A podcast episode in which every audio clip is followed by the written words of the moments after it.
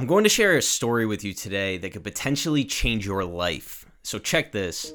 The story is about a man named Walter who was born in Chicago on December 5th, 1901. At the time, his father was working as a carpenter, earning $1 a day. Seeking an escape from the rough neighborhood they lived in, Walter's father purchased a farm in the bustling little town of Marceline, Missouri. Life was good, and Walter was able to spend a lot of leisurely time on the farm until Walter's father came down with a fever and pneumonia and ended up having to sell the farm. Upon moving to Kansas City at age 9, Walter was slapped with the reality of what hard work was like. Walter's father purchased a paper route and put Walter and his brother to work. Rain, sleet, snow, or hail, the boys would deliver papers every single day of the year. Walter and his brother would wake up at 4:30 a.m., delivered papers until the school bell rang, and did the same thing from 4 p.m. until supper time. Walter would frequently doze off at his desk, and his report card perfectly reflected that story. Walter went on to deliver papers for six more years without pay. His father insisted the paper route was part of his job as a member of the family, so Walter began to look for other ways to earn money. First, he started making deliveries for the local pharmacy while on his paper route. Then, he started ordering extra papers to sell himself behind his father's back. At age 10, he opened up a soda stand, however, failed because he drank all the profits. He began drawing caricatures for customers at his local barber in exchange for free haircuts. While in Kansas City, he also took children's art classes three nights per week. He sold candy bars on the train that ran through the city, but again failed because he ate more than he sold. He worked in a factory as a mail sorter and an ambulance driver. However, he found his passion in creating cartoons. Walter began submitting cartoons to a humor magazine, but all of them were rejected. He landed a job at a commercial art studio but was fired after only one month. Walter also worked for another Missouri newspaper, but he was fired for not being creative enough. Walter eventually found a job with a Kansas City ad company where he was hired as an animator. Animation intrigued Walter, and he convinced his boss to lend him an old camera so he could experiment in his father's garage. After many late nights of experimenting, Walter began making his own films and started his own business called Laugh-O-Grams. He was even able to sell his film to a local theater, but was so nervous that when the theater asked him how much the film would be, he blurted out his cost to make the film, resulting in him making them for zero profit. He continued to make films, buy his own equipment, even rent a studio, but unfortunately, Walter was unable to keep Laugh-O-Grams afloat, and at age 21, his company went bankrupt.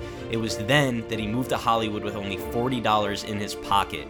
After not being able to find work as a director, Walter decided to start his own company once again with his brother Roy. He developed a mouse character named Mortimer, and although nobody would buy his first two films, a distributor bought his third film, and Mortimer became the most popular cartoon character in the world. You may now know of Mortimer as Mickey Mouse. After his cartoon success, Walter had bigger plans for Walt Disney Studios. He began to work on a full length animated feature film based on the fairy tale Snow White. The film industry told Walter this move would destroy the company. His own family tried to talk him out of it. However, Walter pushed forward. After three years of production, the studio ran out of money. He was able to secure a loan to finish the film, and upon release, it became the most popular film of the year, earning $8 million, the equivalent of 134 million today. This film launched Disney's golden age, and I believe you are all familiar with what happened next. Now, I'd like to ask you a few questions. What's the difference between you and Walter? What did Walter have that you do not? Why did Walter achieve massive success, but you can't seem to make anything you try work? How come Walter created the most magical kingdom in the world, yet you can't seem to assemble a gingerbread house? Here are the answers.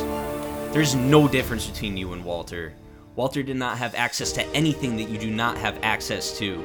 Walter succeeded because he worked his ass off, failed repeatedly, and never fucking gave up. Walter left his legacy etched in stone because he took action on his dreams and did not allow a single opinion veer him off his destined path. So, what's your excuse? Have you been conforming to what society wants you to become because you were conditioned to believe that success wasn't meant for quote unquote people like you? Are you under the illusion that someone is going to show up at your doorstep and hand you Captain Jack Sparrow's map to success?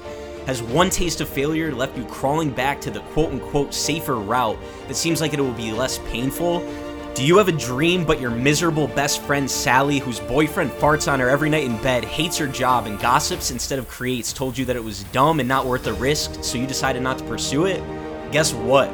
We all have excuses. We all have failed at something and we're made fun of for it. We've all had people tell us that our ideas are stupid.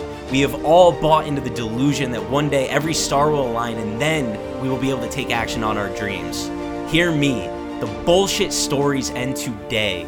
We have one fucking life to live, one chance, one opportunity, one shot. When it's all said and done, will more have been said than done? Or right now, will you commit to doubling down on your goals, your dreams, your vision, and leaving it all on the fucking table? Are you going to continue to let people project their insecurities and shortcomings onto you? Or are you going to push the captain of the ship who's been steering you down Dick Around Alley overboard, grab the helm, and change direction? Are you still beat up over the last time you failed? Good. Get out there and fail again immediately. You will soon learn that within failure lays the greatest lessons in life. Within failure lays the ingredients necessary to mold you into the successful individual you deserve to become. Are you drowning in debt with no idea where this month's rent payment will come from?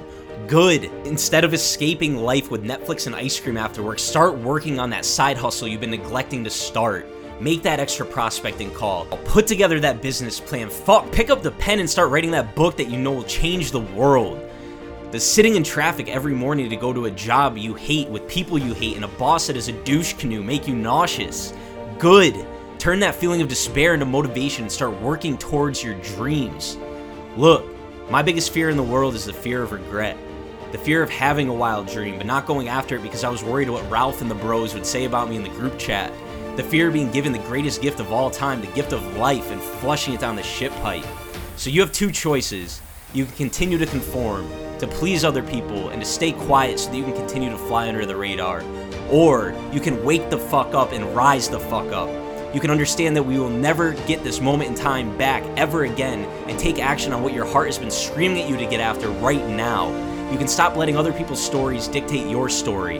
Right now, you can make the decision to start leading a life of pure greatness because you were destined for greatness. You can accept my permission to say F you to anyone who ever doubted you, to start building your legacy and to use that flame inside of you to turn this planet into a ball of fire. The choice is yours. Nelson Mandela said, The greatest glory in living lies not in never falling, but in rising every time we fall. Mark Twain said to succeed in life, you need two things ignorance and confidence.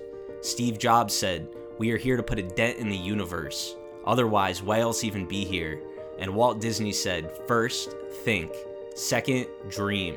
Third, believe. And finally, dare. Pick the pen up or put the pen down. The choice is yours.